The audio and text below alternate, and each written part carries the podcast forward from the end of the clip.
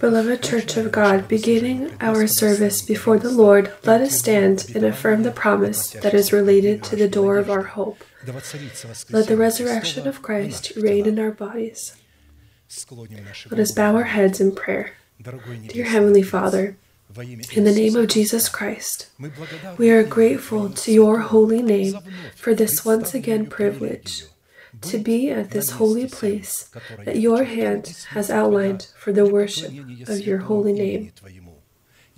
Allow your inheritance in the name of the covenant of blood to be lifted to heights higher than us, and to break the chains of all evil and sin that holds us captive. May in this service be cursed all the works of devil, illnesses, poverty, premature death, demonic dependencies, all forms of fears, depression, destruction, ignorance, covetousness. All of this, let it depart from the tents of your holy people. And stand, O Lord, on the place of your rest, you in the ark of your greatness. And may your saints be clothed in your redemption, and may they rejoice before your countenance. Give us more from your Spirit. Fill us with your Spirit. Allow us to discover your shining countenance. I lay this service in your divine arms. Guide it with your uplifted hand. Almighty God, Father, Son, and Holy Spirit. Amen. May the Lord bless you. You may be seated.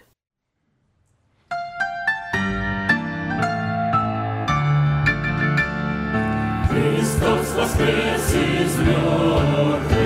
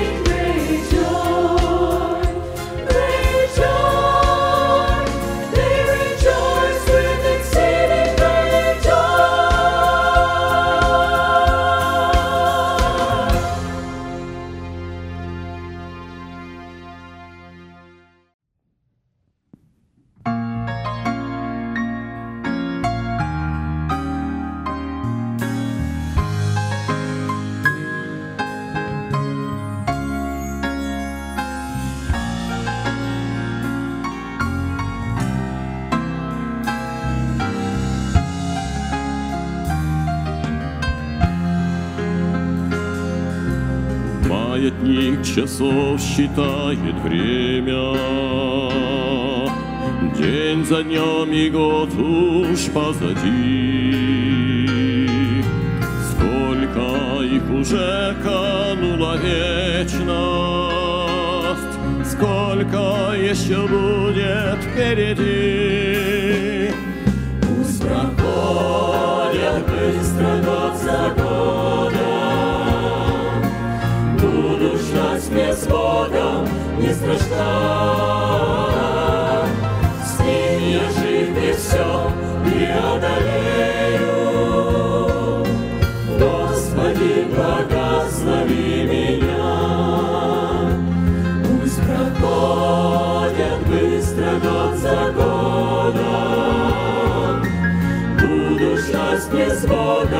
не страшна.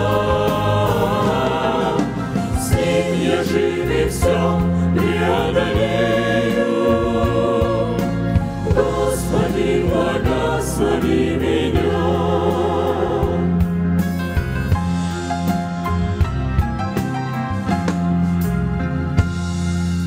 Впереди крутые повороты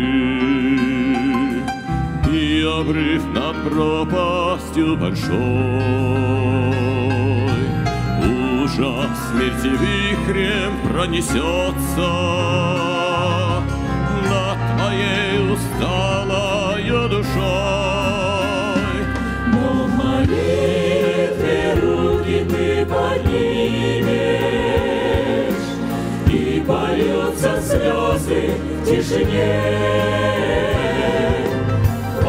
молитва в небо дверь откроет Лишь доверься ты ему вполне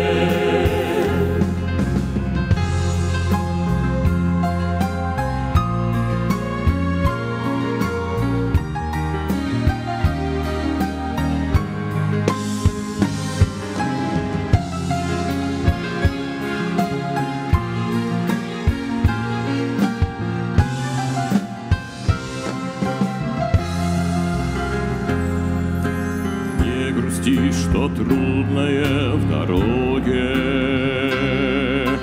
выпадет на долю иногда. Помни, если трудности не будет, счастья не узнаешь никогда. Пусть проходят быстро год за Ждать там с Богом не страшна. В жизни с ним и все преодолеем. Нас Господь благословит сполна.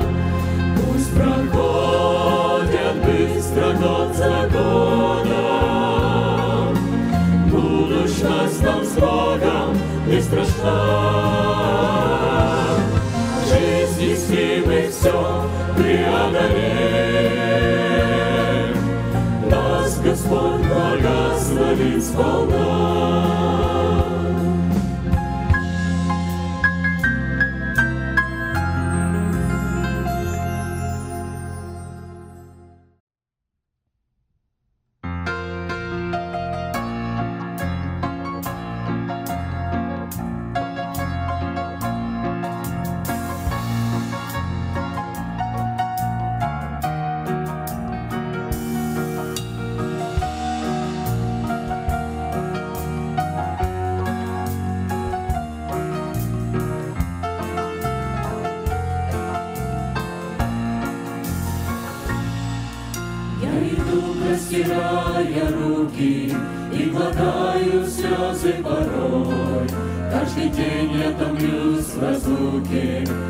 Небеса искупитель благой Для меня ничего не надо На земле, где злоба и кровь.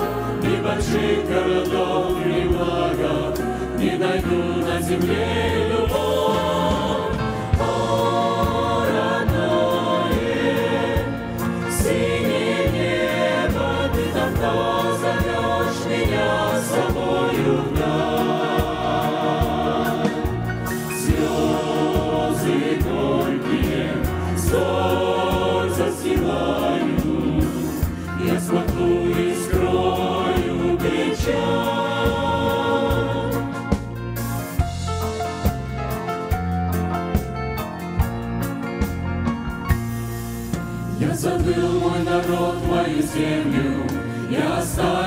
оставил мой дом и друзей, И вошел в ту заветную землю, Землю ту, что избрал быть своей. На земле странником стал я, А шатер стал домом моим, И ходить пред лицом твоим стал я, В ожидании с наследием моим.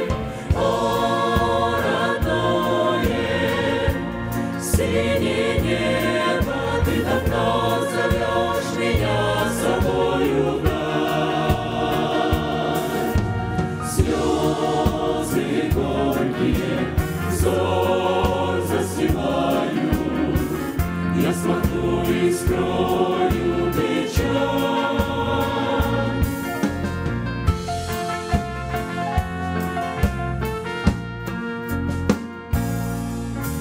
Сердце святилище духа, Мой Эдем встречаю с тобой.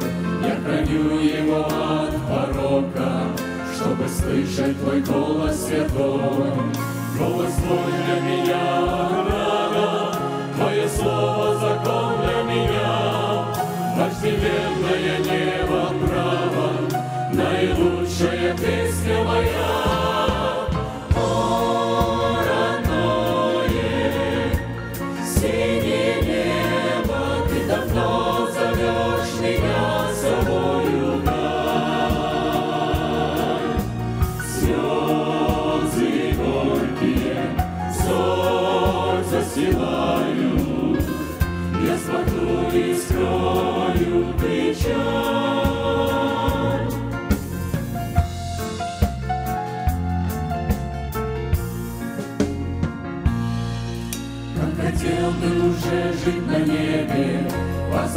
Жить на небе, Позабыть боль разлуки потерь. не зависеть от бренного тела и победную песню спеть. Но всему свое время бывает, будет время, уйду от скорбей, а пока снова слезы глотая, буду петь для Творца всех людей.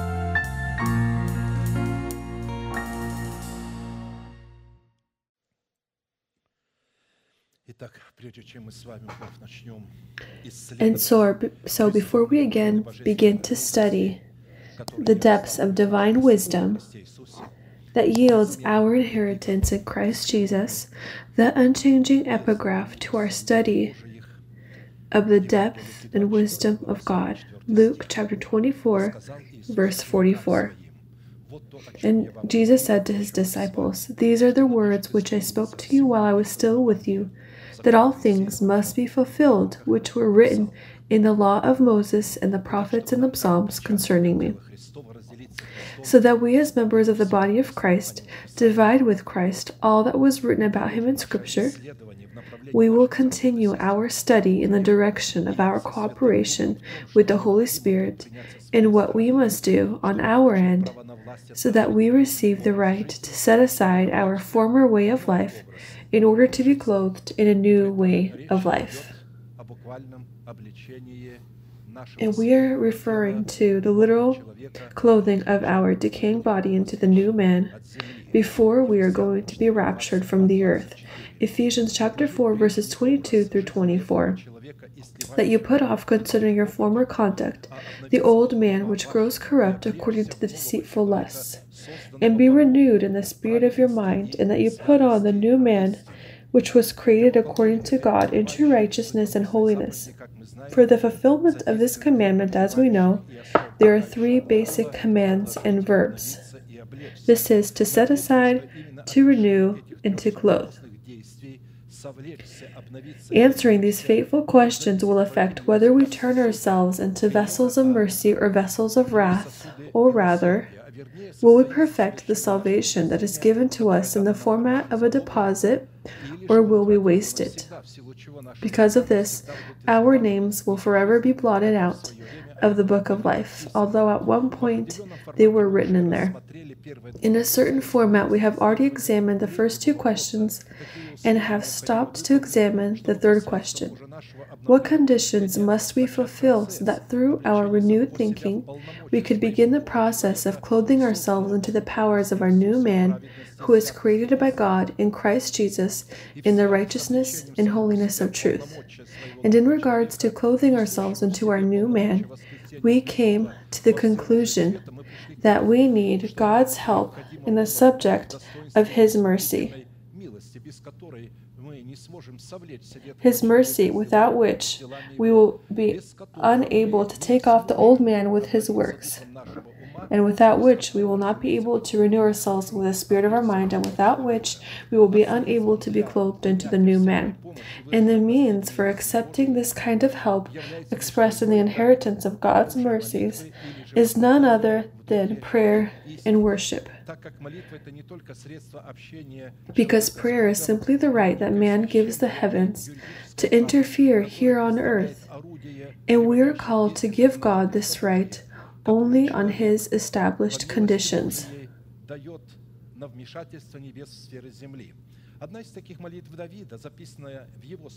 One of David's prayers, written in the 143rd Psalm, where he gives God the right to interfere in his life with his mercy and truth, it will be an example for us of our inheritance.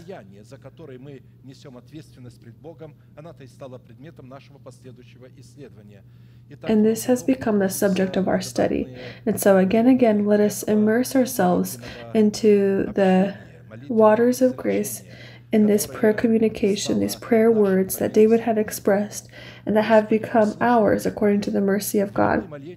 O Lord, give ear to my supplications. In your faithfulness, answer me, and in your righteousness. Do not enter into judgment with your servant, for in your sight no one living is righteous. For the enemy has persecuted my soul. He has crushed my life to the ground. He has made me dwell in darkness, like those who have long been dead. Therefore, my spirit is overwhelmed within me. My heart within me is distressed. I remember the days of old. I meditate on all your works. I muse on the work of your hands. I spread out my hands to you. My soul longs for you like a thirsty land. Answer me speedily, O Lord. My spirit fails. Do not hide your face from me, lest I be like those who go down into the pit. Cause me to hear your loving kindness in the morning, for in you do I trust. Cause me to know the way in which I should walk, for I lift up my soul to you. Deliver me, O Lord, from my enemies. In you I take shelter. Teach me to do your will, for you are my God. Your spirit is good. Lead me in the land of uprightness. Revive me, O Lord, for your name's sake. For your righteousness' sake, bring my soul out of trouble. In your mercy, cut off my enemies and destroy all those who afflict my soul. For I am your servant. According to this prayer, we have already noted that the reason for this prayer being released was due to a certain category of enemies that resisted David and that resist us. This is David's own flesh, or our own flesh, personified sin, and personified death. It's not just some kind of um, sin and death, but it specifically represents and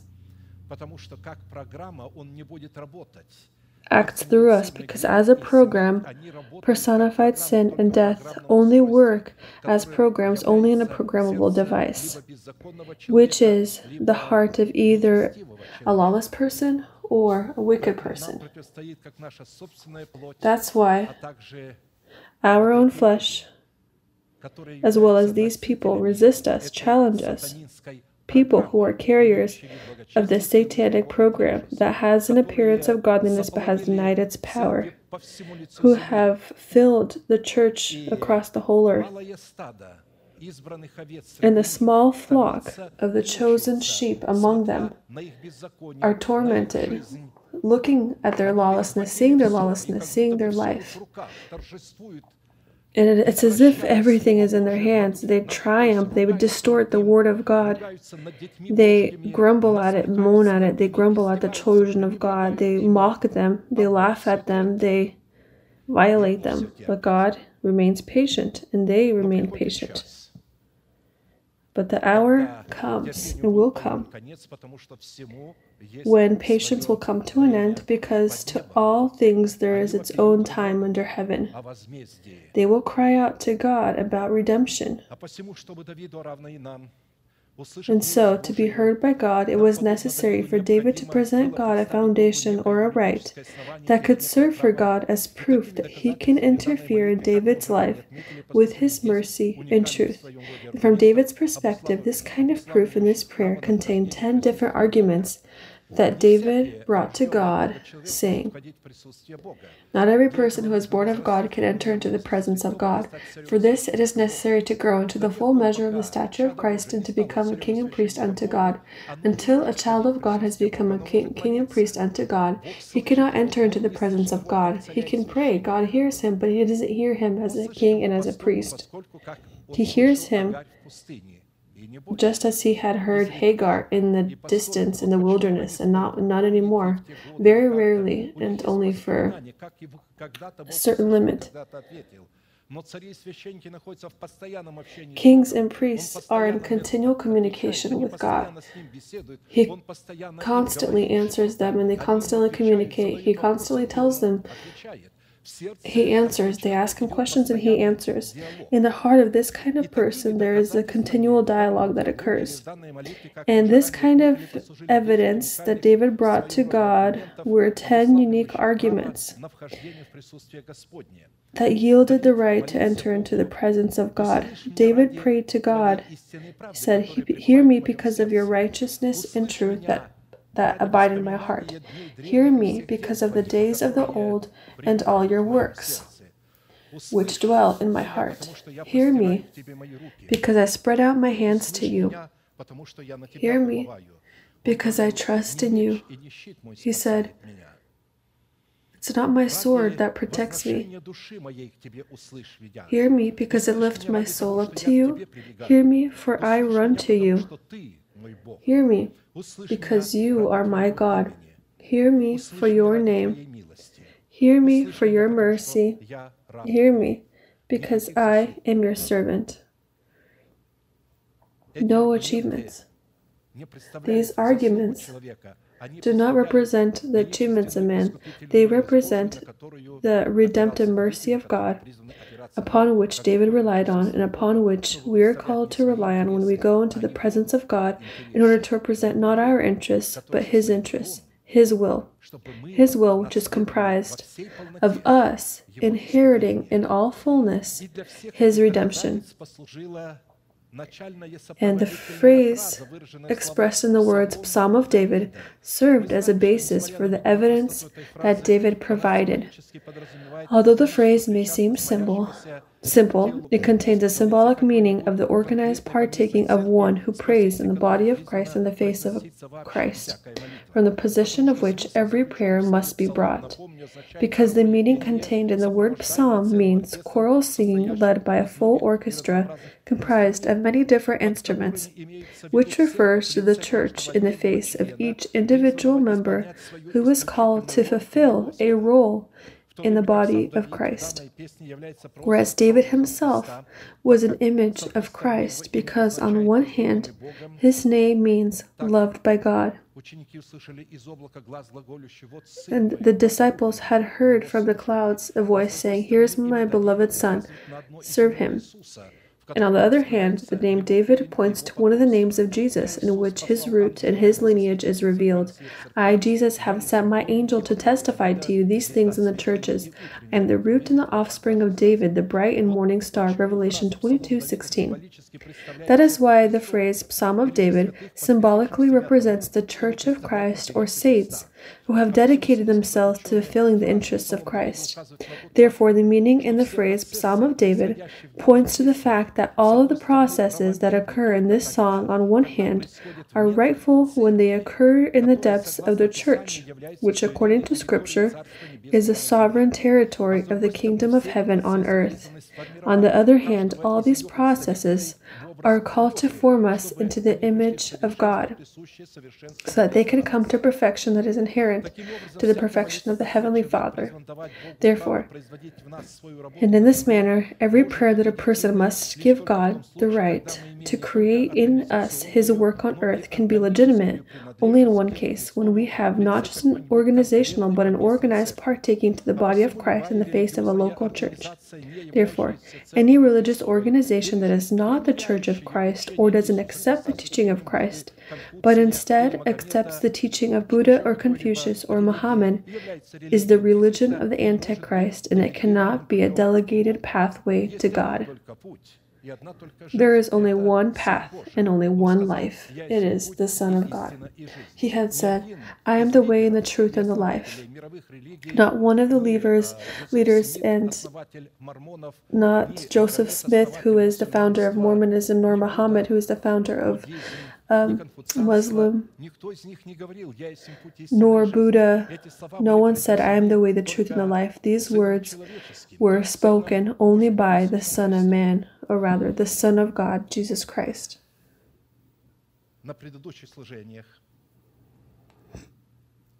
In previous sermons, We have already examined that all of these religions are religions of the Antichrist, and we have looked and examined the nature of the first argument that gave God the legal right to stand on David's behalf to help him withstand his enemies. We've stopped to study the second argument.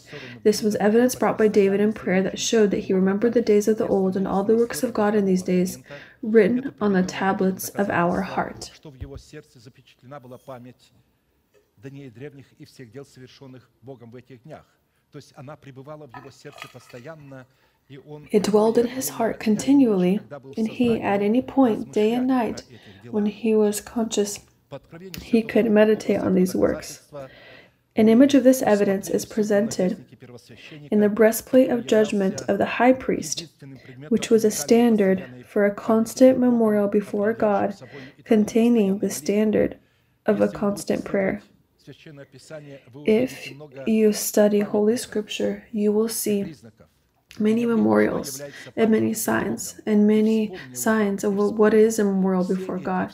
And God remembered, and God remembered, Scripture says, and all of these, and God remembered, are not continual memorials, only the remembrance that relates to the fulfillment of some kind of promise. But the breastplate of judgment was a continual standard for a constant, a continual memorial before God. This is a standard for a constant memorial, constant communication with God that was not separated by sin. And this breastplate of judgment was made for and served only one object.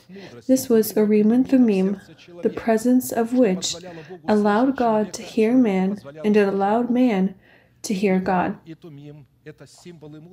Urim and Thummim is a symbol of wisdom that represents the Holy Spirit and the reigning teaching of Christ. And so, to be heard by God in the revelations of His Urim, who represents the Holy Spirit, it was necessary to maintain a remembrance of the works of God in the subject of His Thummim, which God had made in the days of the old, Thummim, which we know as the reigning teaching of Jesus Christ. A breastplate of judgment as a subject of a continual memorial or a continual prayer before God is a sacred image in the format of a continual prayer and allows God and gives him the basis to fulfill his will on planet Earth through those saints who are carriers and representatives of this kind of prayer, who have the authority and the right to fulfill this kind of prayer and to enter into the presence of God. And so, a prayer that does not meet the requirements and characteristics of a breastplate of judgment does not have the right to be called a prayer. And therefore, a person who prays with this kind of prayer does not have the right to be called a warrior of prayer. Or rather, a person who does not pray this kind of prayer does not have the right to be called a warrior of prayer, because only the format of a continual memorial represented in the breastplate of the high priest gives us the right to draw near to God and to enter into the sanctuary as kings and priests unto God, so that we can represent the intercession that pursues the interests of his of his will. In the Septuagint, which is the translation of 77 rabbis who had translated scripture, the breastplate of judgment is called a sign of justice because through Urim and Thummim that were contained in the breastplate of judgment, God can tell man his judgment. So, under the condition that this person is a carrier, of this garment. We know that David had carried this garment everywhere with him. This was the garment of the high priest, and for God to answer through this Urim it was necessary to be clothed in it, and in order to be clothed in it, it was necessary to be a high priest. And this high priest was called to, to, be had to be ready to clothe himself. We know that Saul could not carry it, but Saul had a high priest with him at every war, at every battle. And we know that when he turned to Thummim, God did not answer him through Thummim when the high priest had turned. But when David was clothed, David did not need the high priest to be present. He himself was a high priest. He was clothed in Urim and Thummim when he turned to God, and God had communicated and spoken with him. Why? That's why Christ had called himself the root and the stem of David, because David was a unique person, and according to the revelation of the Holy Spirit through the prophets of God that were present in the temple, God had revealed to them that David has the rank and the dignity of a high priest high priest and prophet. That's why they looked at him not just like their king, but as a prophet of Israel. He had, he had adorned these garments, had carried it with him. Therefore, this standard of a continual memorial belonged to David. The image of the breastplate of judgment finds its expression in the conscience of man that is cleansed from dead works, on the tablets of which, as well as the seal, is the reigning teaching of Jesus Christ who came in the flesh. A conscience that is cleansed from dead works, with the seal on the tablets of truth and righteousness, will yield the nature of true worshippers who will give God the right to act in them and through them on planet Earth and in a certain format, we have already looked at the measurements and material out of which the breastplate of judgment was to be made. We have stopped to look at the next condition, which states, You shall put stones, settings of stones in it, four rows of stones. The first row shall be a sardius, a topaz, and an emerald. This shall be the first row. The second row shall be a carbuncle, a sapphire, and a diamond. The third row, a jacinth, and a agate, and an amethyst. And the fourth row, a chrysolite, an onyx, and a jasper. They shall be set in golden settings. And the stones shall have the names of the sons of Israel, twelve according to their names, like the engravings of a signet, each one with its own name. They shall be according to the twelve tribes. Each name had represented one of the names of God, first and foremost, their meaning. It was one of the names of God, as well as it contained the fate of each holy person, and all taken together and altogether, these twelve names had represented the twelve foundations of New Jerusalem and the twelve pearly gates. And not just the twelve stones, but as well as the twelve months of the tree of life which had offered its fruit, as well as the twelve oxen that stood and that held the bronze basin. All of this was contained in these twelve stones of the breastplate of judgment. We have noted that the twelve precious stones represented the Word of God or the reign of the Word of God, which we must represent as the basis of our prayer or rather, this was the golden settings. These were the judgments of God, the Word of God. And the 12 precious stones is an image of our prayer that represent the perfect judgments of God. From this, we can conclude that it is not the golden settings in the subject of the truth of the Word that, of God that are engraved to fit the stones, but rather the stones in the subject of our prayers are engraved to fit the measurements and configurations of the golden settings of truth. So we are called to pray according to the will of God and not what we ourselves think. A continual prayer, first and foremost, is an unceasing prayer that finds its expression in trust in God. It's the most strongest kind of prayer that is un, it's an unceasing prayer, the strongest kind of prayer which it's in its intercession does not step away from the goal until it receives what it has asked for. There are those people who resist this idea and they say that an unceasing prayer is when, or a strong prayer, a fervent prayer is when a person fasts and prays in tongues, but this is not so. A person fasts and prays in tongues, and his fast ceases, but this prayer, continual prayer, does not cease. And as Jesus had said, in one city there lived a widow. She had no one to turn to. She was she went to a judge that was an unfaithful judge. And she didn't give him rest. She continually went to him and she continually did not give him rest. He said, because she can the judge the judge then protected her and Christ says, Do you see what the judge did? He had forced her to judge her to her benefit with her consistency. A constant prayer is the strongest and fervent kind of prayer.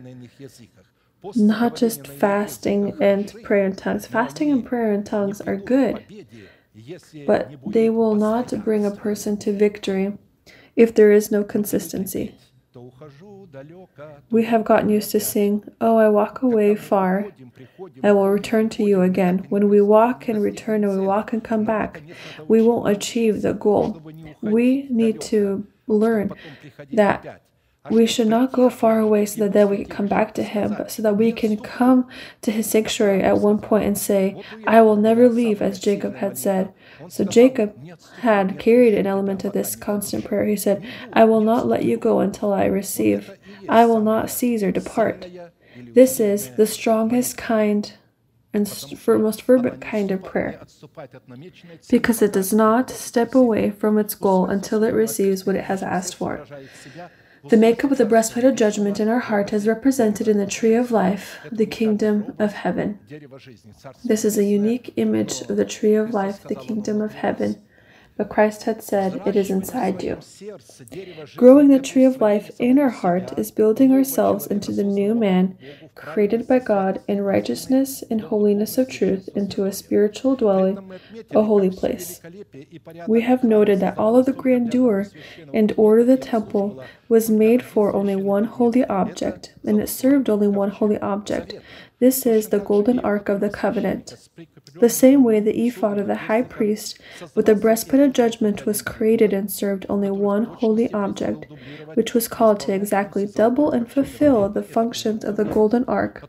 This is Urim and Thummim because the golden ark of the covenant and the breastplate of judgment figuratively represented the conscience of a person that has been cleansed from dead works. We already know that Urim and Thummim in Hebrew means light and perfection, light and right, or revelation and truth. For example, the Decalogue placed inside of the Ark of the Covenant was truth. And this truth was presented on the breastplate of judgment as Thummim. Thummim, which we know is the reigning teaching of Christ. And the light, or the revelation that a person could receive under the lid of the Ark of the Covenant, was presented in the breastplate of judgment as Urim, which we know is the Holy Spirit. The meaning of Urim is Uriah, meaning light. A worshiper of God can only be a person who has a conscience that is cleansed from dead works, or who has a wise heart on the tablets of which is sealed truth in the subject of Thummim. And I have put wisdom in the hearts of all the gifted artisans that they may make all that I have commanded you. Exodus 31 6. You see, the heart of every wise person. If a person does not have in his heart the teaching of Jesus Christ who came in the flesh, which he could receive not through reading, but through hearing the preached word. Hearing is uh, reading is necessary, but the revelation you will receive through the preached word of the messengers of God who are going to interpret, to show, and to unveil this teaching. And when it is placed there, only then God is going to lay the Holy Spirit as His wisdom that is going to reveal it. Speaking in tongues is not yet that wisdom that would unveil the Word of God to every man. If this was so, then there would be no need for God to create in the church apostles, prophets, teachers, pastors. He would have no need to appoint them in order to teach the church, because having a tongue, then every person would be able to teach themselves, because a tongue is not given in order to teach man, it is given in order for a person to be able to pray with his spirit and to pray with his mind. We have noted that the companionship of the and Urim in the heart of a person is the companionship of two formats of wisdom that state that the carriers of Urim and Thummim are worshippers of God and have the immunity of the Holy Spirit. In a certain format, we have already examined the first five properties of a worshiper worshiper of God through whom God could continually express and fulfill his will on planet Earth. We have stopped to examine the sixth component of a worshiper expressed in the breastplate of judgment of our heart in the virtue of the precious diamond stone. The sixth name on the second row from the bottom that was engraved in the precious stone of the breastplate of judgment was the sixth son of Jacob, Naphtali, meaning wrestler. And Rachel's maid Bilhah conceived again and bore Jacob a second son. Then Rachel said, With great wrestlings I have wrestled with my sister, and indeed I have prevailed. So she called his name Naphtali. Genesis chapter 30, verses 7 through 8. The name of God in the precious diamond stone, according to Jewish rabbis, in Hebrew means El Hai, which translated to Russian means living God. Therefore, according to the meaning of the name Naphtali on the precious diamond stone, we know that the function of the sixth principle laid as a foundation of our constant prayer with which we need to serve as a continual memorial before God. This is our ability to allow the Holy Spirit to be with us in prayer battle against the powers of darkness that go against us fulfilling the will of God, the name of the living God. But the Lord is a true God. He is the living God and the everlasting King. At his wrath the earth will tremble, and the nations will not be able to endure his indignation. Jeremiah 10:10. The name of the living God was the format of an oath. Sometimes I say living um, in Russian, this is sometimes this word is sometimes said differently, but it means the same thing, living. In that category of the holy nation that did not learn how to swear by the living God and swore to him falsely, they were headed to total annihilation. Jeremiah chapter 12, verses 16 and 17. And it shall be, if they will learn carefully the ways of my people to swear by my name, as the Lord lives, as they taught my people to swear by Baal, then they shall be established in the midst of my people. But if they do not obey, I will utterly pluck up and destroy that nation, says the Lord. And so, in order to not be eradicated and destroyed by the wrath of the living God, it is necessary to be taught the ways of the nation of God, to swear by the name of God El Hai, or living God. And these paths are the paths of the commandments and statutes of God, the condition that gives the right to be taught the paths and statutes, so that we can swear by the name of the living God, is the desire of their knowledge. I will run the course of your commandments, says David, for you shall enlarge my heart. In the original, it says, When my heart begins to bring fruit. Continuing, Teach me, O Lord, the way of your statutes, and I shall keep it to the end. Give me understanding, and I shall keep your law. Indeed, I shall observe it with my whole heart.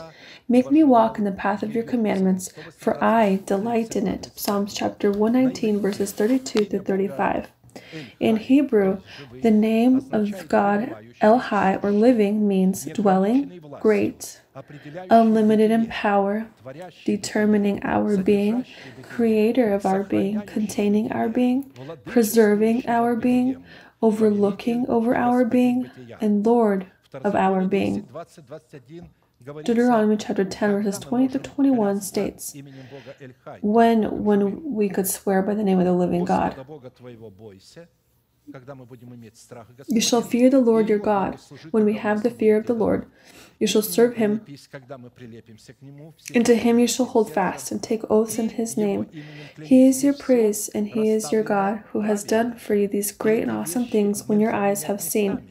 All of these things we should not displace. They are set in the order which must they, in which they must be fulfilled. The power of a warrior of prayer that is contained in the virtue of the name of the living God are called to represent the limitless authority of God over our being and in the time and limits allotted to us.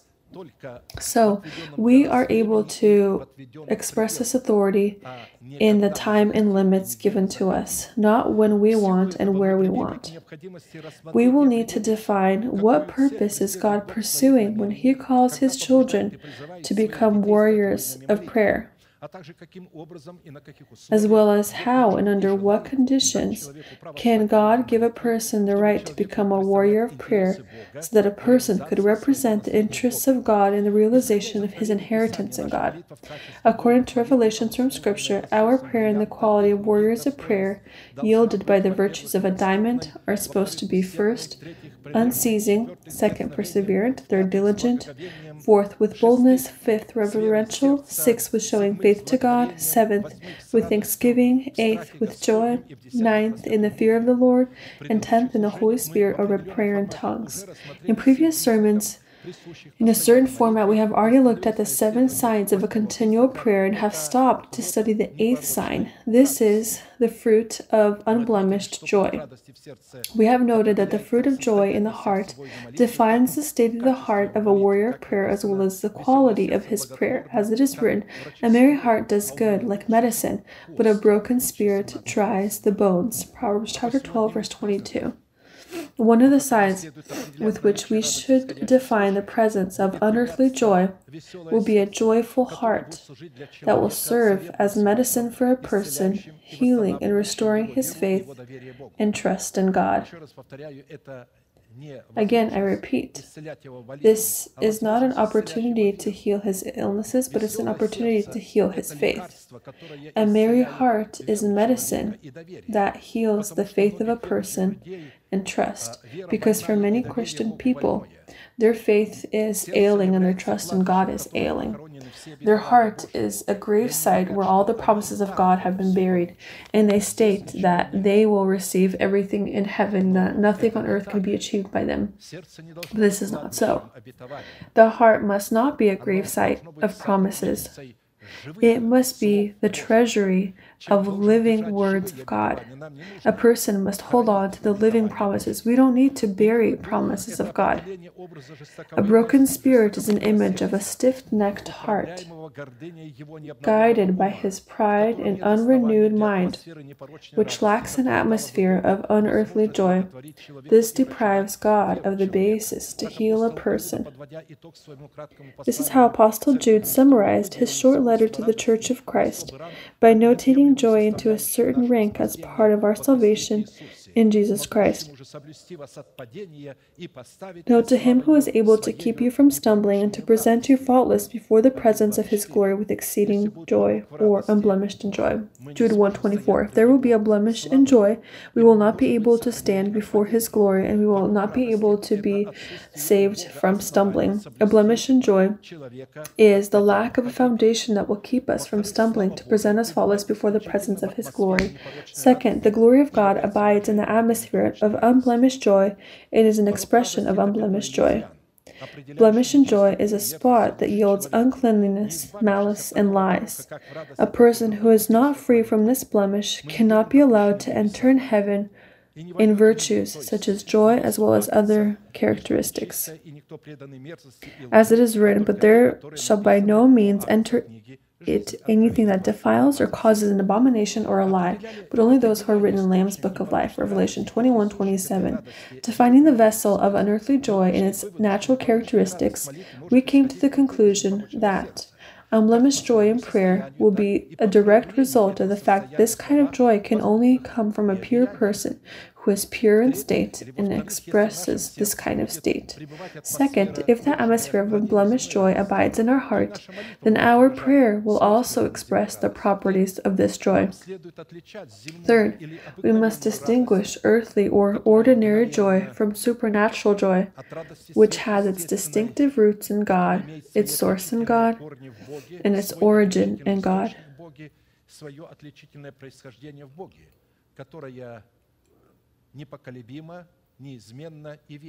Its origin, which is unshakable, eternal. Fourth, the two kinds of joy are two programs that come from different vessels.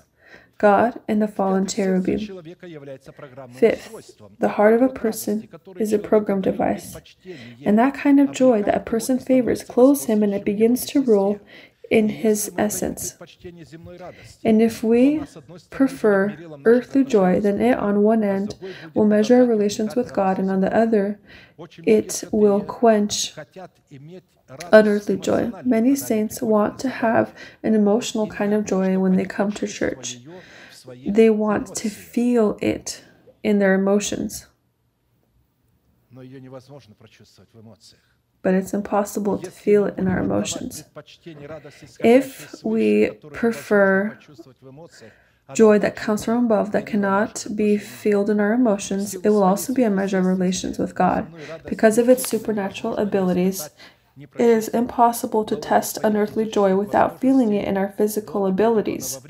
Because apart from earthly joy, it is not an emotion or feeling that betters a mood.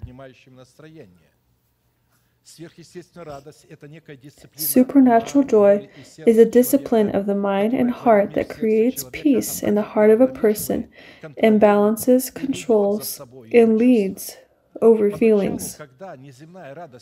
And the beginning, when unearthly joy leads the emotions of man, the emotional sphere does not feel anything. Only when a horse has been ridden, only then our feelings begin to feel unearthly joy. It can be expressed in feelings under the condition that our emotional horse will be will be bridled, will be ridden. We will lead our emotions behind us. When we say to our feelings, rejoice, they will rejoice. Try to tell them, rejoice. Why are you cast down, O my soul, and why are you disquieted within me? I will rejoice in my God. Rejoice. I tell you to rejoice. Why are you moaning and groaning within me? Enough. Speak with yourselves. If something begins inside of me, I momentarily begin to speak with myself. I can talk with myself, not just with my soul, but with each individual organ in my body if it worries me. I begin to talk with it, I begin to quiet, comfort it, and say, Calm down, everything is still ahead of us. God has promised and He will fulfill. He will clothe you into His resurrection, and you are going to forget about those pains, that discomfort that you are currently feeling. You have served me for a long time and you will continue to serve me. Let's rejoice together. So, talk with yourselves, just as David had done and as he had taught us to do. Unblemished joy in prayer is the proclamation of the faith of the heart that proclaims who God is for us in Christ Jesus and what God has done for us in Christ Jesus.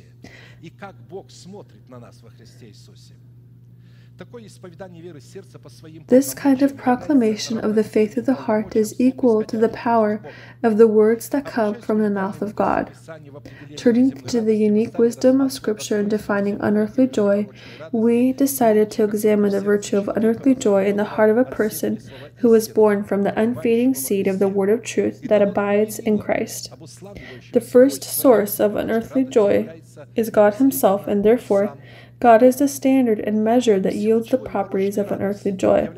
Because of this, unearthly joy is not just the property and atmosphere in which God abides, but one of his holy names with which he triumphs over his enemies. Psalms chapter 43, verses 4 through 5. Then I will go to the altar of God, to God my exceeding joy, and on the harp I will praise you, O God, my God. Why are you cast down, O my soul, and why are you disquieted within me? Hope in God, for I shall yet praise him, the help of my countenance and my God. Psalms 43, 4 through 5. It's impossible to praise God in our sorrow, in our Praise is always joy. Glory is always joy. When a person sees this glory and joy, he is in sorrow, but he sees this victory. He sees that it is there and he begins to proclaim this victory. And that's why he turns to his soul. He talks to it and says, Why are you cast down, O my soul? Why are you disquieted within me? Hope in God, for I shall yet praise him. He is the God of my countenance. He is the help of my countenance and my God and to define the essence of unearthly joy and the conditions that we must fulfill to unleash its virtue in prayer, we arrived at four aspects. This is the true the definition and purpose of the fruit of joy in prayer, the price for gaining and releasing the fruit of joy, keeping and cultivating the fruit of joy, and the fruit and reward received from expressing pure joy in prayer. In a certain format, we have already studied the first three questions, and therefore we will turn to study the fourth question. According to which science must we test ourselves to verify that we truly have the fruit of unblemished joy in prayer and not some kind of forgery? We have already looked at the the first sign during our previous service, according to which we must test ourselves to verify that the fruit of unblemished joy abides in our prayer. This is according to the presence and enrichment of hope in our heart. As it is written, Romans chapter 15, 13, Now may the God of hope fill you with all joy and peace in believing, that you may abound in hope by the power of the Holy Spirit. I'm not going to return back to this point. If someone had not heard this or is interested in it, you can receive this sermon and watch it either on the internet or you can receive it on a CD. The second sign by which we must test ourselves to verify that the fruit of unblemished joy abides in our prayer is the ability of our God given redemption to be freed from dependence on Babylon. If you have in your heart the presence of dependence from Babylon, this means that you have evidence that you have the fruit of unblemished joy. Go forth from Babylon, flee from the Chaldeans with a voice of singing. Declare, proclaim this, utter it to the ends of the earth. Say, The Lord has redeemed his servant Jacob. And they did not thirst when he led them through the deserts. He caused the waters to flow from the rock for them. He also split the rock, and the waters gushed out.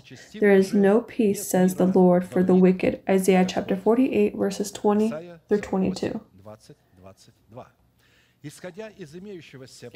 According to these words, the exodus out of Babylon into the desert is the exodus out of slavery, for which it is necessary to activate certain powers that are contained in our God given redemption with a voice of singing.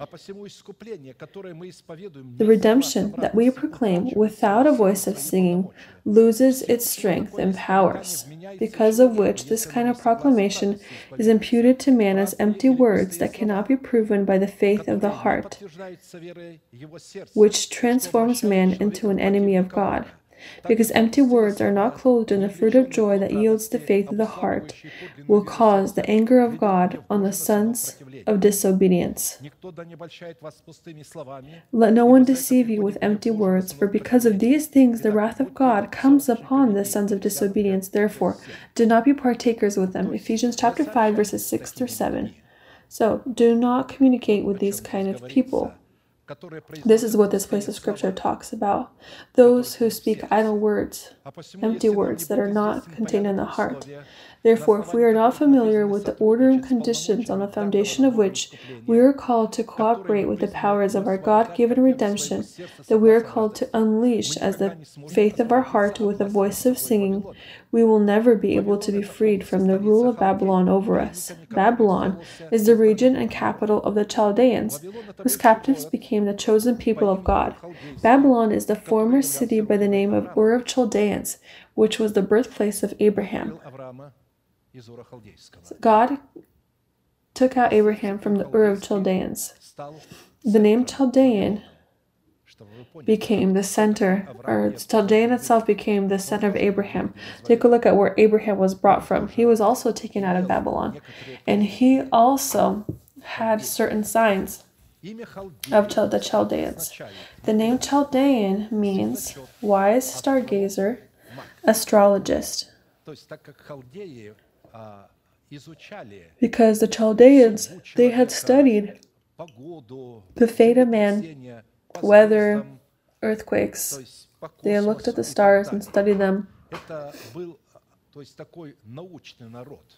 this was a very uh, scientific nation. Obviously, we are not referring to earthly wisdom or the earthly mind that always opposed the wisdom from above. The word Babylon means mixing or gates of heaven. Therefore, the image of Babylon as the capital city of the Chaldeans is an image of the mixing of man's wisdom with revelations of the Holy Spirit, the result of which came the lineage of the giants who made a name for themselves of the building of the Tower of Babel.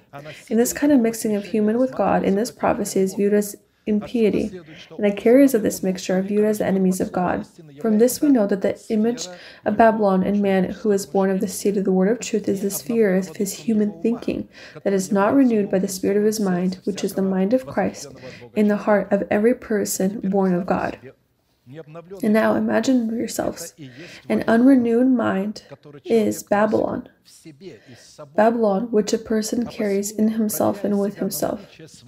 To examine ourselves for the presence of freedom from the dependence on Babylon, we examine ourselves for the presence of a renewed mind in our essence that is made dependent on our new man who is born from the unfading seed of the word of truth. On numerous occasions, we have already studied one unchanging principle that all or who we depend on is our trust and our worship, and as a result, our deity.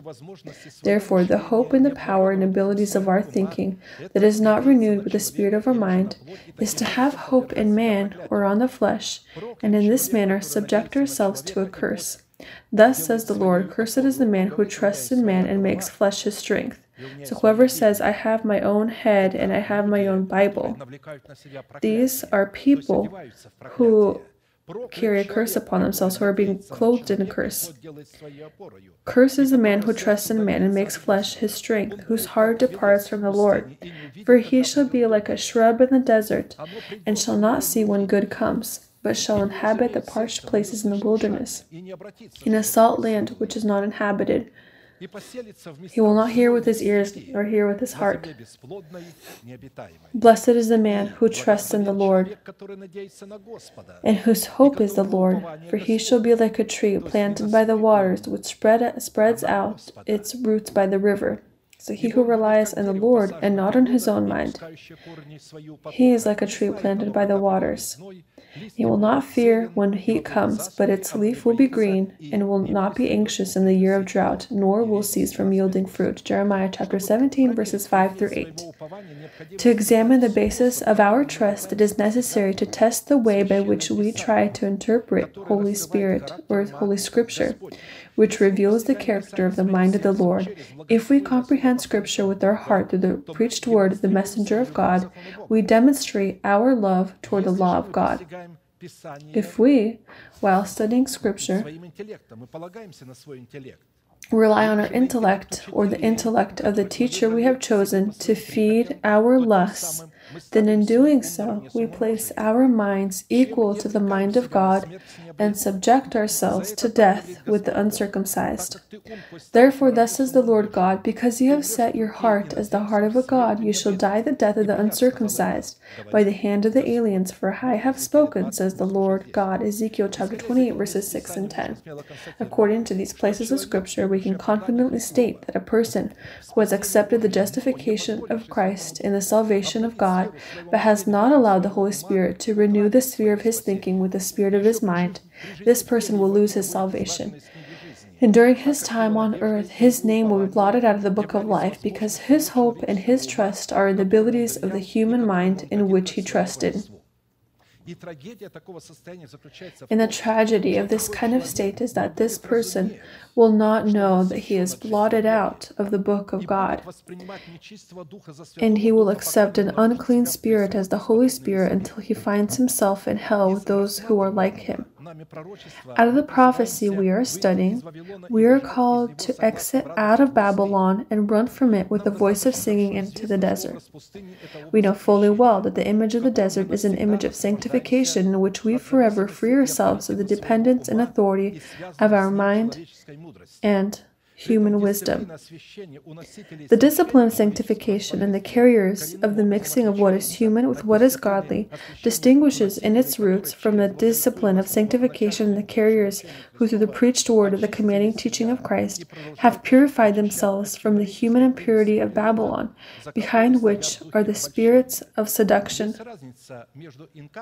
There is a difference between an encounter and between sanctification that occurs and will occur until while we are in the body. The result, so the body inside of a person cleanses him from premises of sin. Or rather, um, in the body of a person, toxins are exit from the body either through urine or sweat. Imagine when uh, if our organs, inner organs, would work for only three days with fasting, just like an encounter happens for three days long, they people would be cleansed. Those who conduct encounters, they are long ago death dead, but they do not even know about this because they have some kind of superpower. Um, there are signs and wonders that occur but they are false signs and wonders, and they rely on them, and they don't even know where the Holy Spirit is, where He's not. For them, the Word of God stops becoming a law. They rip out various places of Scripture. Find me at least one word encounter in the Bible, and sanctification can happen in three days. While a person lives in the body, he must continually be sanctified, just as the blood of Jesus Christ. In the body of Christ, it sanctifies us completely and continually, and not just periodically. Therefore, there is a difference between these kind of disciplines. For some, it is happens periodically, and for others, it happens continually. The result of sanctification in the desert for those who disengaged with Babylon is the satisfaction of their thirst with the water from the rock, which clothes them into great and perfect peace. Whereas the result of sanctification in the desert for those who did not disengage with Babylon was the lack of great and perfect peace in their hearts. For thus says the high and lofty one who inhabits eternity, whose name is holy, I dwell in the high and holy place, with him who has a contrite and humble spirit to revive the spirit of the humble and to revive the heart of the contrite ones. But the wicked are like the troubled sea when it cannot rest, whose waters cast up mire and dirt. There is no peace, says my God, for the wicked. Isaiah chapter 57, verses 15 through 21. The third sign by which we must test ourselves to verify that the fruit of unblemished joy abides in our prayer is by our relationship to the celebrating of Pesach according to the statute established by God. Then he said to them, Go your way, eat the fat, drink the sweet, and send portions to those for whom nothing is prepared. For this day is holy to our Lord. Do not sorrow, for the joy of the Lord is your strength. So the Levites quieted all the people, saying, Be still, for the day is holy. Do not be grieved. And all the people went their way to eat and drink, to send portions, and rejoice greatly, because they understood the words that were declared to them. Nehemiah chapter 8, verses 10 through 12. You see here, the people had understood these words and they had ceased to be sorrowful. This celebration was supposed to occur in joy and gladness, and they had to also send portions to those for whom nothing is prepared. So, if you paid close attention, then the requirements established by God for the celebrating of the Pesach feast was intended to be preceded by the eating of fat, drinking the sweet, and sending portions for those for whom nothing was prepared.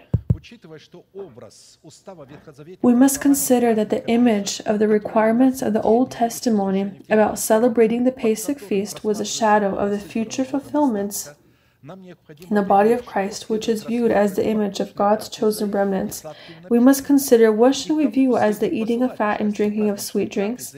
In whom must we send the portions of the feast, or according to what criteria must we define those who did not prepare? According to the words of this passage, the nation stopped crying when they understood the words of the Levites, and went and ate and drank and sent portions with great joy. In this manner, the great joy became the result of celebrating the feast of the Pesach according to its requirements.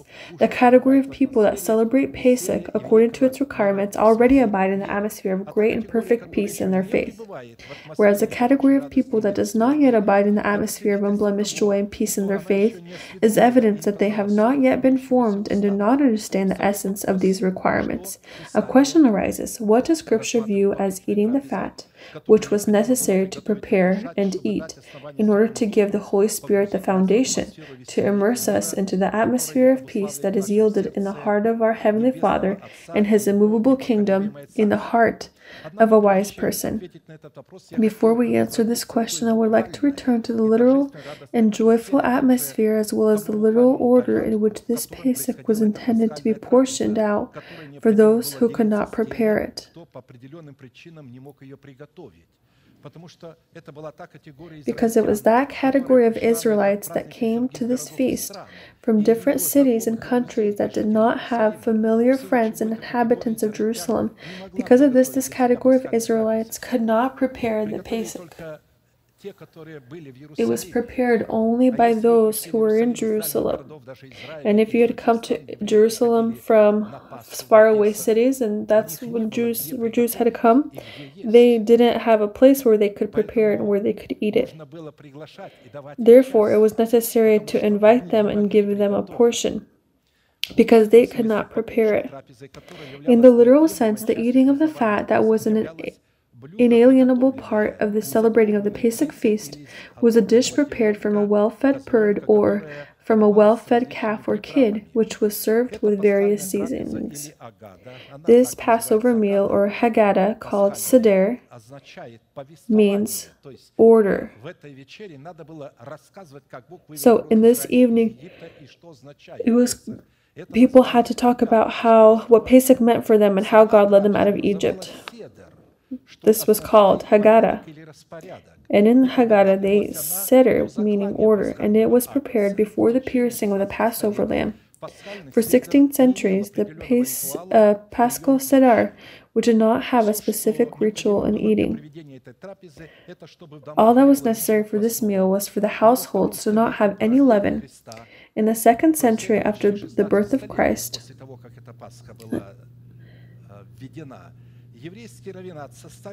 the Jewish rabbis composed of a certain range of the Passover Seder and developed a certain ritual according to which the Passover Haggadah was to be performed. In addition to the matzah prepared for the meal, three whole sheets of matzah were placed in front of the head of the Seder, which were shifted with napkins.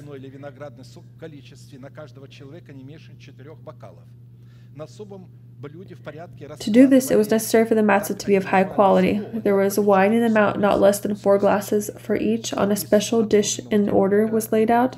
There was roa, baked piece of meat with a bone, bates, a steep egg, maror, bitter greens, for example, horseradish or watercress, karoset, a mixture of grated apples, nuts, cinnamon, and wine, karpas, usually boiled potatoes or carrots, and hazaret, grated maror. Perhaps this was done differently in the Jews previously, but after the second century, this is uh, this was called to be observed. The Passover lamb itself, according to the order of Moses, was slaughtered in the assembly of the entire society of Israel in the evening of 14th of Nisan during the offering of the daily evening sacrifice which was brought from the sixth hour to the ninth hour. Your lamb shall be without blemish, a lamb of the first year. You shall take it from the sheeper for the goats. Now you shall keep it until the fourteenth day of the same month, and the whole assembly of the congregation of Israel shall kill it at twilight. You see, the whole assembly were called together, and they were called to pierce these lambs. And then, when they would do this in Egypt, then they went to their homes, and with the blood of the lamb they would sprinkle their doorposts, they would cook it and eat it. Upon the exodus from Egypt, the slaughter of the Passover lamb took place on the territory of the Temple of Solomon or on the Mount of Olives, where the whole congregation of the sons of Israel flocked to the Passover feast. After the slaughter of the lamb, the Israelites settled families on the territory of the Zion or Mount of Olives. There they roasted it on fire, and there they ate it. This Pesach meal was considered sacred. And then they again returned to their homes for the Pesach meal Seder, which, although it did not contain a sacred meaning, was eaten in the order of a certain ritual. Then came the day of unleavened bread, when the Passover must be killed, and he sent Peter and John, saying, Go and prepare the Passover for us. And the original meant Seder. There will not be a Passover lamb. There will be this Passover seder. They said, Where do you want us to prepare? He said to them, Behold, when you have entered the city, a man will meet you carrying a pitcher of water. Follow him into the house which he enters. Then you shall say to the master of the house, The teacher says to you, Where is the guest room where I may eat the Passover with my disciples? Then he will show you a large furnished upper room there and make ready. So they went and found it just as he had said to them, and they prepared the Passover. When the hour had come, he sat down, and the twelve apostles with him. Then he said to them, With fervent desire I have desired to eat this Passover with you before I suffer. So before the Passover lamb was to be pierced. For I say to you, I will no longer eat of it until it is fulfilled in the kingdom of God. Then he took the cup and gave thanks and said, Take this and divide it among yourselves. For I say to you, I will not drink of the fruit of the vine until the kingdom of God comes. And he took bread, or rather matzah, gave thanks and broke it, and gave it to them, saying, This is my body which is given for you. Do this in remembrance of me. Likewise, he also took the cup after supper, saying, This cup is the new covenant in my blood, which is shed for you. Luke 22, verses 7 through 20. The ritual of reclining during the meal was borrowed by the Jewish rabbis from the Romans. Before this, the Jews, until the Romans had overcome them, they did it at tables. And we remember how, for example, Saul sat at the table. There were people sitting and they sat at tables. They didn't recline. But when they were overcome by the Romans and they had seen this ritual of eating at the table, how Romans had ate, uh, the Romans had eaten their food by reclining. They really liked this ritual. There is a reason why. And they had accepted this ritual. And Christ did not violate this ritual and also reclined when he ate. Because Christ did not violate the ritual when the first August, first Augustus, uh, he attributed to himself gospel. The first name gospel came from Augustus, the Roman Empire. Gospel meaning the reigning news. It is good. Gospel is good, but it is first reigning. And all of uh, the things, uh, all of the decrees that came from this Roman emperor were called the news, reigning. Therefore, Christ had called himself gospel, good news. While reclining at the table, each participant of the meal leaned on his right shoulder beside the reclining person next to him.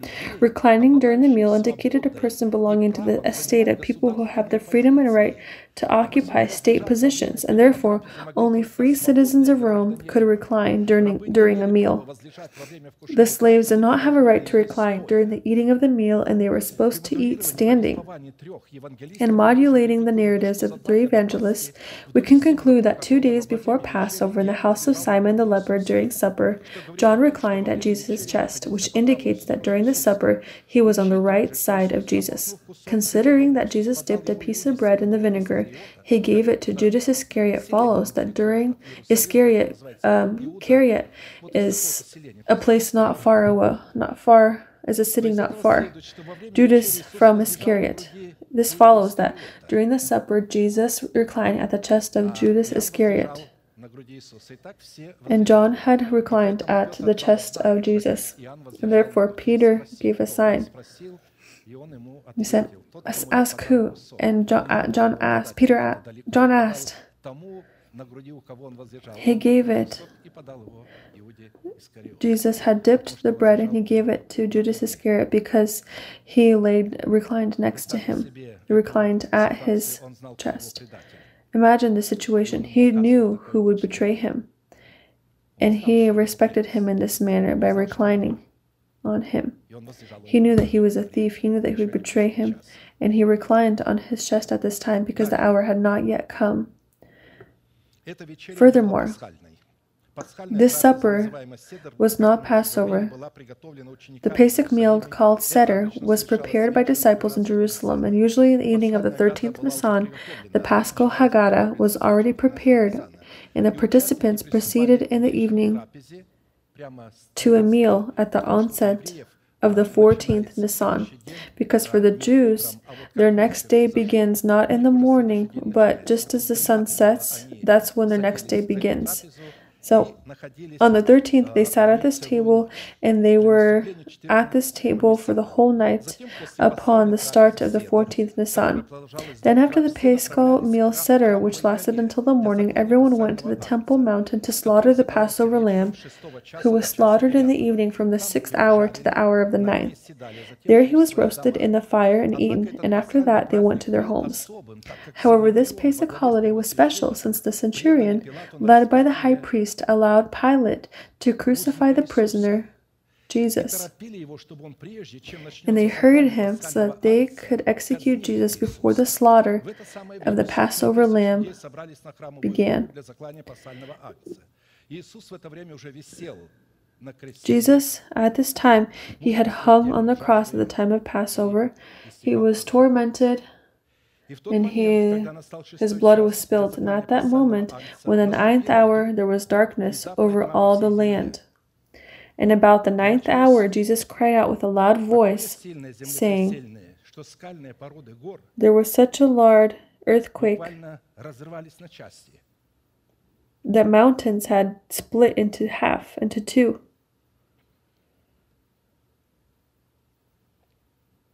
Каменные плиты, закрывавшие вход в усыпальницы, взрывались и отбросили Stones that had covered tombs were removed from their places. Matthew chapter 27, verses 45 through 52 states Now from the sixth hour until the ninth hour there was darkness over all the land.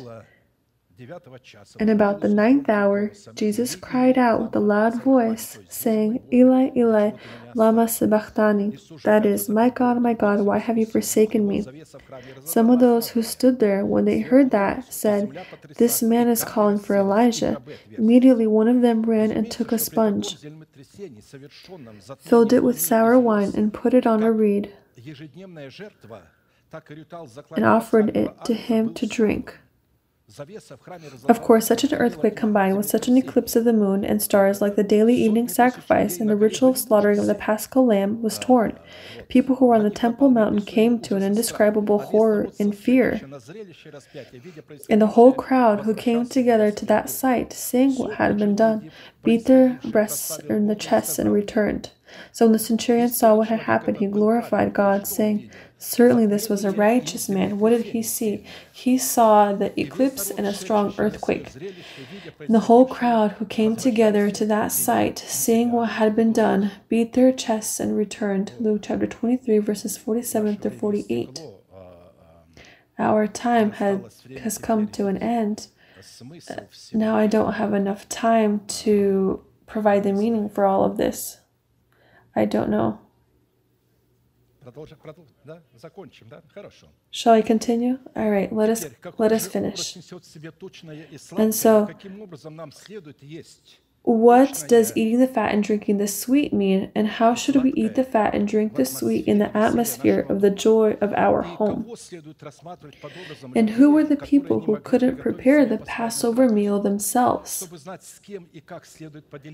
To know who must we share the portions of the fat and sweet with, so that they could share in the joy of our meal, because only upon understanding the presence of the fat and sweet in our heart can we have a testimony testimony in our heart that our worship is made an unblemished joy, which yields the atmosphere of the kingdom of heaven in our heart. And so, the first question what is the image of the fat and the sweet?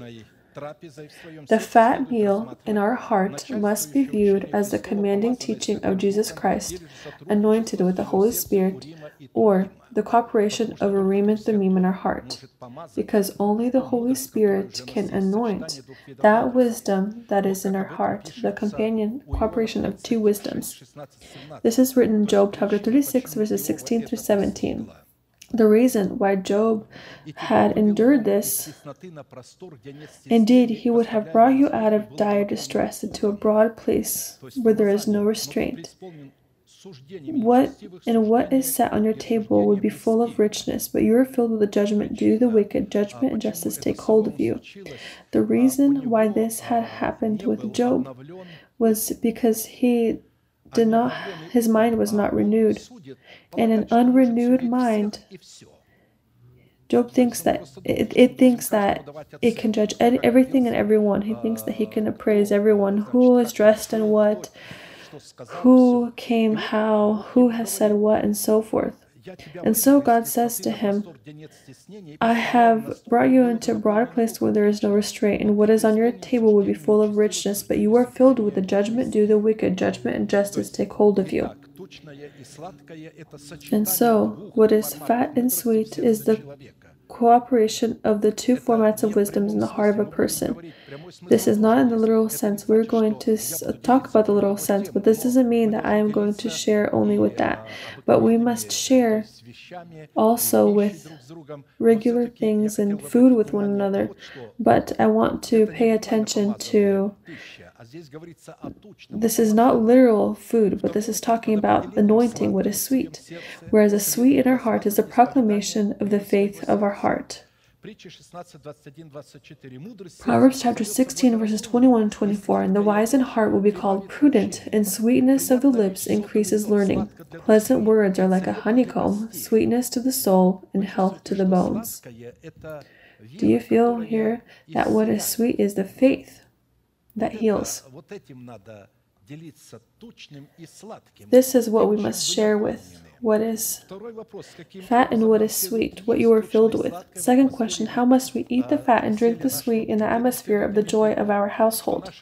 We must note that our home in our three unique dimensions that communicate between one another, which are simultaneously our home in the house of our God, it is the home upon the heights of the heavens, house of prayer, congregation of saints, and our wise heart which cooperates with the wisdom of God. And so, to eat fat and drink sweet is to praise and glorify God in the joy of our heart. Pleasant words are like a honeycomb, sweetness to the soul and health to the bones. Psalms 147, verse 1. Third question Who should we view as people who cannot prepare a Passover feast for themselves?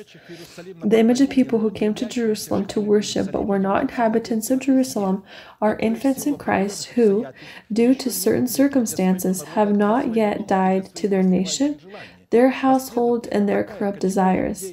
And therefore, this category of people cannot be an image of the inhabitants of Jerusalem, which we view as the bride of the Lamb. All that this category of people who are found in the state of infancy can do is walk in the light of the face of Jerusalem, not be it, but walk in its light. So, if He will allow this light to be poured out on them in order to send them these parts that are going to be expressed in this light, and the nations of those who are saved shall walk in its light, and the kings of the earth shall bring their glory and honor into it. Its gates shall not be shut at all by day, there shall be no night there, and they shall bring the glory and the honor of the nations into it. But there shall by no means enter anything that defiles or causes an abomination or a lie, but only those who are written in the Lamb's book of life. Revelation 21, verses 24 to 27. To define our partaking to the category of the body of the Lamb or the category of the saved is through meek lips or through the lack of the meekness of lips. For every kind of beast and bird, of reptile and creature of the sea is tamed and has been tamed by mankind. But no man can tame the tongue. It is an unruly evil, full of deadly poison. With it we bless our God and Father, and with it we curse men who have been made in the similitude of God. Out of the same mouth proceed blessing and cursing. My brethren, these things ought not to be so. Does a spring send forth water, fresh water and bitter from the same opening? Can a fig tree, my brethren, bear olives, or a grapevine bear figs? Thus no spring yields both salt water and fresh. James chapter 3, verses 7 through 12. Proverbs 15:4 says, A wholesome tongue is a tree of life, but perverseness in it breaks the spirit. So that's why defining our partaking to the bride of the Lamb is to be done. Are we able to control our tongue, our words, especially when we are angered? Having been angered, do not sin. When you feel anger, this is not yet sin. But when if you're able to bridle yourselves and during this kind of emotion, you don't speak foolish, unruly, dirty words when a person is angered. When a person is angered, he usually begins to call things names. And sometimes when this happens, and usually when this happens between husband and wife, and if they're unbridled, they pour out all kinds of bad words against each other, and they are walking around upset, not meaning to do so, and they f- say they're sorries and they don't know what had happened among them. They didn't want to, but they broke each other's hearts by saying such words, and the reason is the lack of a meek tongue. It is unbridled because we control our essence. If we are able to control our essence, it is done through the tongue. When we take it and we begin to control it. I want to show you who these people are, that they must not be thrown out. If these people are there, and there are many of them, these are infants in Christ. We must distinguish them from carnal people. Not every carnal person is an infant. An infant is always carnal, and a carnal person is not always an infant. Because an infant, he is always going to hear, and although he doesn't understand, he's going to accept it. And he's not going to moan against it. He's not going to control you or inspect you. But a carnal person will always moan and groan. He will control and he will inspect. That's why there is a difference between both of them. And we do not share with, uh, the sweet and the fat with these people because not everyone is going to receive that image of life, that revelation that we carry. Fourth question How can we share what is fat and sweet with infants in Christ so that they can share with us the joy of the Passover table? To share what is fat and sweet is to share in communication with all saints who first are weaker than us. If we do not send parts of the festive table with those who have not prepared anything, we will not have communication with one another through which we could have communication with God, and therefore the blood of Jesus Christ will not receive the opportunity to cleanse us from all sin. You see how important it is to send parts to those who do not have it. If we say that we have fellowship with Him and walk in darkness, we lie and do not practice the truth. But if we walk walk in the light as he is in the light, we have fellowship with one another, and the blood of Jesus Christ, his Son, cleanses us from all sin. 1 John chapter 1 verses 6 through 7. And if we do not have communication and stoop down to those saints who, due to their spiritual maturity, did not yet die to their nation, the house of their father, and their corrupt desires, we will not have evidence expressed in the fruit of unblemished joy in prayer. Amen. Let us bow our knees, bend our knees, bow our heads in prayer, and let us thank God for that word that we were able to have today. Amen. Heavenly Father, in the name of Jesus Christ, we are grateful to your holy name for the opportunity to be in this place and to hear the words of eternal life. May the blessing that is yours be upon your nation, upon all of those who are able to hear, independent of the fact of what spiritual level they are found in. I know that you love infants and they are not at fault for being infants. Each of us, having come to you at one point, we were infants, and each of us was given time in order to grow into the full measure of the stature of Christ, so that we do not be infants who are swayed by all kinds of winds of teachings. Therefore, when we share with the infants and what we have, they will not be swayed by all kinds of winds of teachings because we will give them those parts of that table, that food that we have received in us. They're going to look at that image of life and upon those proclamations of faith that we proclaim, and they will be they will grow along with us. And may your blessing be upon your whole nation. Have mercy upon your inheritance and demonstrate your power and your might. We continue to proclaim the faith of our heart that in time you are going to clothe our bodies into our new man, and our illnesses will be thrown into eternity all of our weaknesses will depart.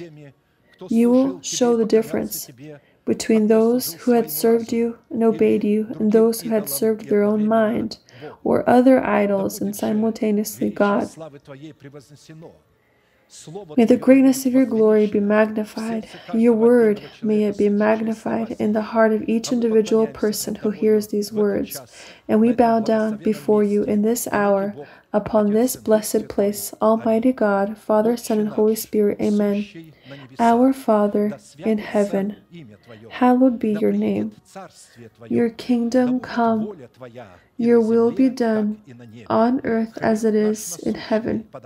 Give us this day our daily bread, and forgive us our debts as we forgive our debtors. And do not lead us into temptation, but deliver us from the hand of the evil one.